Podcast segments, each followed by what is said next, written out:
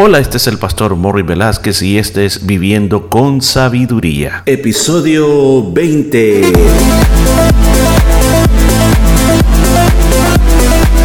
Y en el programa de este día estaremos aprendiendo cómo aplicar la sabiduría de Dios a nuestra vida a través del libro de Proverbios. Muchos consejos muy hermosos basados en la palabra de Dios. Todo esto y mucho más en Viviendo con Sabiduría. Déjeme darle las gracias por permitirme llegar hasta su hogar o en su vehículo, donde quiera que me escuche. Y como siempre, quiero darle gracias a mi Señor Jesucristo, que me permite poder compartir la palabra de Dios.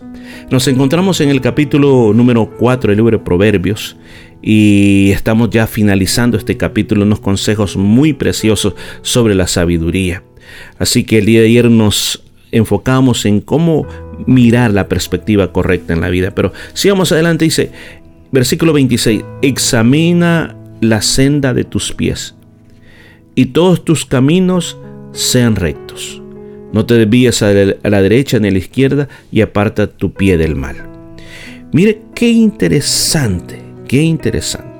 Desde el versículo 23 nos está poniendo ciertos aspectos de nuestra vida eh, como una posición de que, cuidado, observa esto. La primera es el corazón.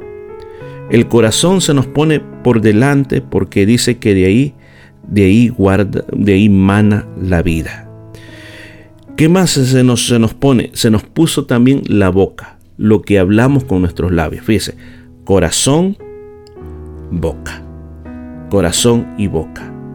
Luego nos dijo, miren tus ojos los rectos, ojos.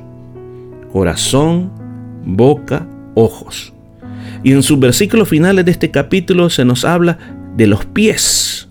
Ahora, si yo tomo todos estos aspectos de la vida, de lo que yo soy en realidad, en lo más interior de mi vida, lo que es mi carácter, que me enfoco en el corazón, porque lo que yo soy por dentro es lo que se me sale para afuera.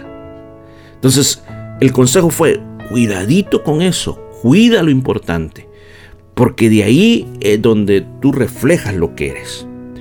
Luego nos dice, lo que tú hablas, cuidadito, cuidadito porque tú te vas a convertir en lo que estás hablando. Y luego nos dice, ¿cuál es tu perspectiva? Porque lo que tú estés viendo también eso va a ser tu vida. Ahora, de, descendamos aquí. Los pies. Los pies significa nuestro caminar, nuestro andar. Dice, examínalos. O sea, en otras palabras está diciendo, hey, hey, corrige tu conducta. Si te vas apartando, entra al camino correcto. Fíjate bien dónde estás poniendo los pies. Si yo le hiciera esta pregunta a usted este día, ¿qué camino usted está tomando en su vida? ¿A dónde están tus pies ahora mismo? ¿Qué es lo que tú estás haciendo? ¿Qué es lo que tú estás logrando? Piensa por un momento. Aquí eso nos está llamando, examínate. ¿Cómo estamos en nuestro caminar? Y asegúrate que tus caminos sean rectos. O sea, afirma tus acciones. Endereza tus caminos.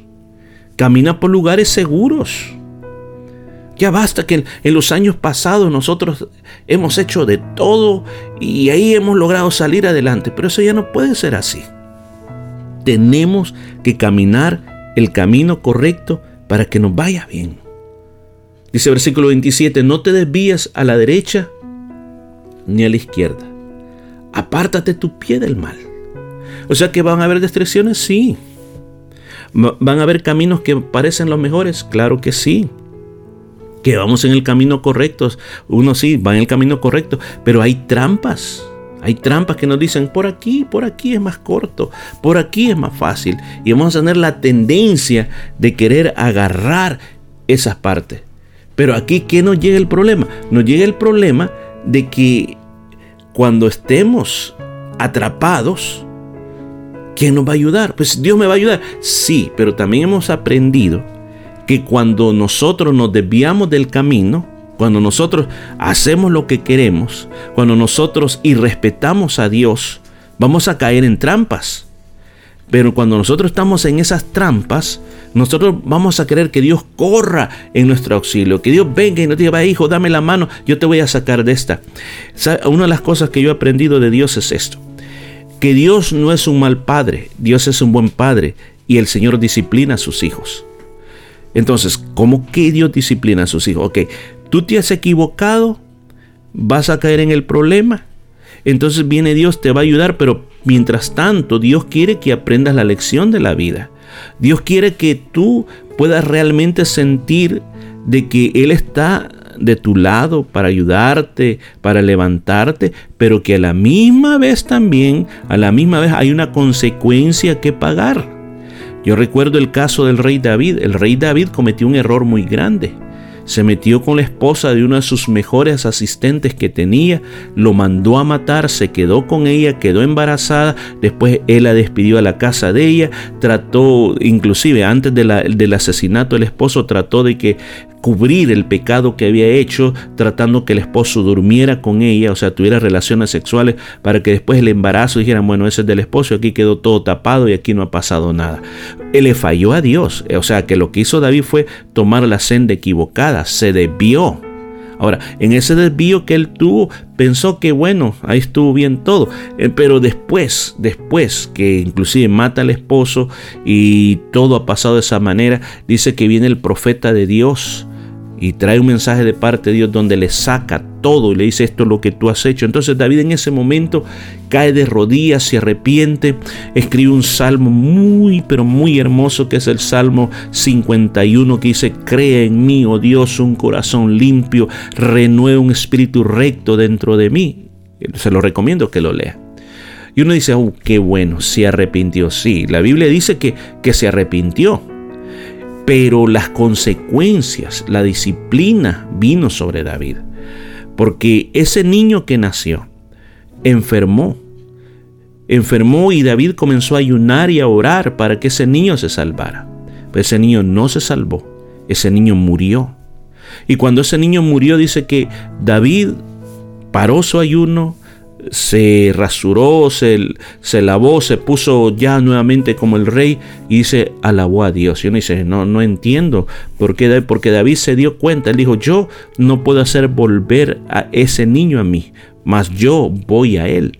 Entonces él se dio cuenta que era un proceso, que el niño ya estaba en las manos del Señor, el niño no tenía la culpa, pero él había aprendido la lección de poder caminar en los caminos de Dios. Y eso es lo que cada uno de nosotros siempre tenemos que recordar, de que es cierto que hay caminos que nos llevan por diferentes eh, veredas, pero hay un solo camino, hay un solo camino y el Señor Jesús lo dijo claramente, de que hay dos puertas la puerta ancha y la puerta angosta. La puerta ancha tiene un camino que es ancho. Muchos entran por esa puerta, muchos corren por ese camino, pero al final es un camino de destrucción. Pero aquí es donde digo, la única puerta y el único camino es la puerta angosta. Dice, pocos encuentran esta puerta, pocos encuentran este camino, pero ese es el camino que lleva a la vida eterna. Ahora, vuelvo a repetir, ¿qué camino tú estás caminando hoy en día?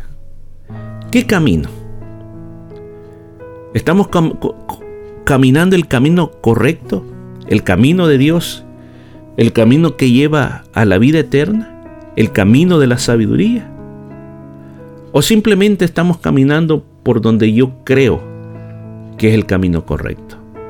Pues mira, aquí te estamos mostrando a través de la palabra de Dios, aquí nos está mostrando el camino correcto. Ahora, mientras lo camines, dice, por favor no te apartes. Por nada de este mundo dejes de hacer lo bueno. ¿Escuchó? Por nada de este mundo. Como decía el apóstol Pablo, ¿quién me podrá separar del amor de Cristo? Ni lo de, ah, las cosas de, de, arriba, un ángel o algo que venga de arriba o cosas de esta tierra, la persecución, eh, que hablen mal de mí o las cosas eh, de abajo de, de, la tierra, un demonio lo que sea, me, me va a separar del... No, nada, nada, nada, nada me va a separar del amor de Cristo.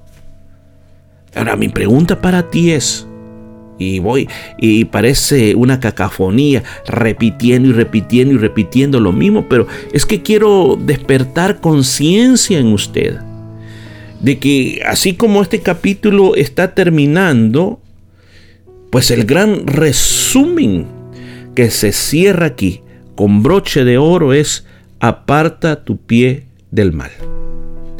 Apártate de la maldad. Ahora, ¿y cuál es la maldad? Pues yo no robo bancos, yo no soy asesino, yo no soy una persona que ando haciendo maldades a las personas, yo aquí estoy en mi casa, ayudo a las personas que puedo ayudar, yo no hablo mal de nadie, no me meto con nadie, yo tranquilo. Yo no tengo por qué decir que yo soy una persona mala. Es que mire, no es lo que nosotros realmente hacemos lo de que termina si somos malos o no somos malos. Lo digo con cuidado. Sino que tiene que ver es, recuerda y traigo nuevamente este texto, que el principio de la sabiduría es el temor a Jehová. Es mi actitud, ¿escucho yo? ¿Escucho bien? Es mi aptitud la que determina esto. Actitud. Sí, la aptitud. ¿Por qué la aptitud? Porque cómo yo estoy tomando el camino de Dios. Porque aunque yo diga, mire, yo no creo en la Biblia, yo pienso que esa Biblia la escribieron los hombres, ok, vayámonos por la conciencia. La conciencia que tú tienes ahí adentro te, podemos decir, te justifica o te condena. Y la forma como nosotros nos entregamos a lo bueno, lo malo, determina qué camino nosotros estamos tomando. O sea, ¿qué estoy diciendo? Si yo tengo esa aptitud, si me invitan para hacer lo malo, digo, oh, yes, vamos para allá, que eso me encanta, eso me gusta, lo disfruto. Pero yo te digo, mira, te invito a que juntos leamos la Biblia. Vení, escuchar una predicación. No, hombre, eso es aburrido, eso es para fanáticos religiosos. Ahí tú me estás demostrando quién eres tú y cuál es el camino que tú estás tomando. Aquel día Dios no nos va a juzgar porque este asesinó, o porque aquel robó un banco, o porque aquel este, simplemente dijo una mentirita blanca, si es que existen, o porque aquel eh, no perdonó a la persona. No, es que Dios nos va a juzgar sobre una base. ¿Qué hiciste con lo que Dios te dio, con las palabras de Dios? ¿Qué hiciste con las leyes de Dios? Fuiste obedientes a ellas, seguiste como aquí dice, no te desvíes por nada de este mundo, no te dejes, no dejes de hacer lo correcto, no te desvíes a izquierda, a derecha, no te apartes a ningún lado, sino que tú tienes que apartar tu pie del mal, tienes que aborrecer lo malo totalmente, no te tiene que gustar lo malo y lo malo es todo aquello que te separa de Dios. Ojalá esta palabra pueda llegar a nuestro corazón. Y termino con esta pregunta una vez más. ¿Dónde está tu pie en este momento? ¿Qué camino estás tomando en este momento? Bueno, vamos a continuar mañana con más de esta palabra de Dios para tu vida y muchas gracias por haber estado aquí.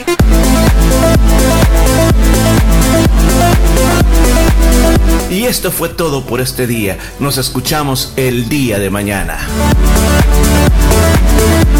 We'll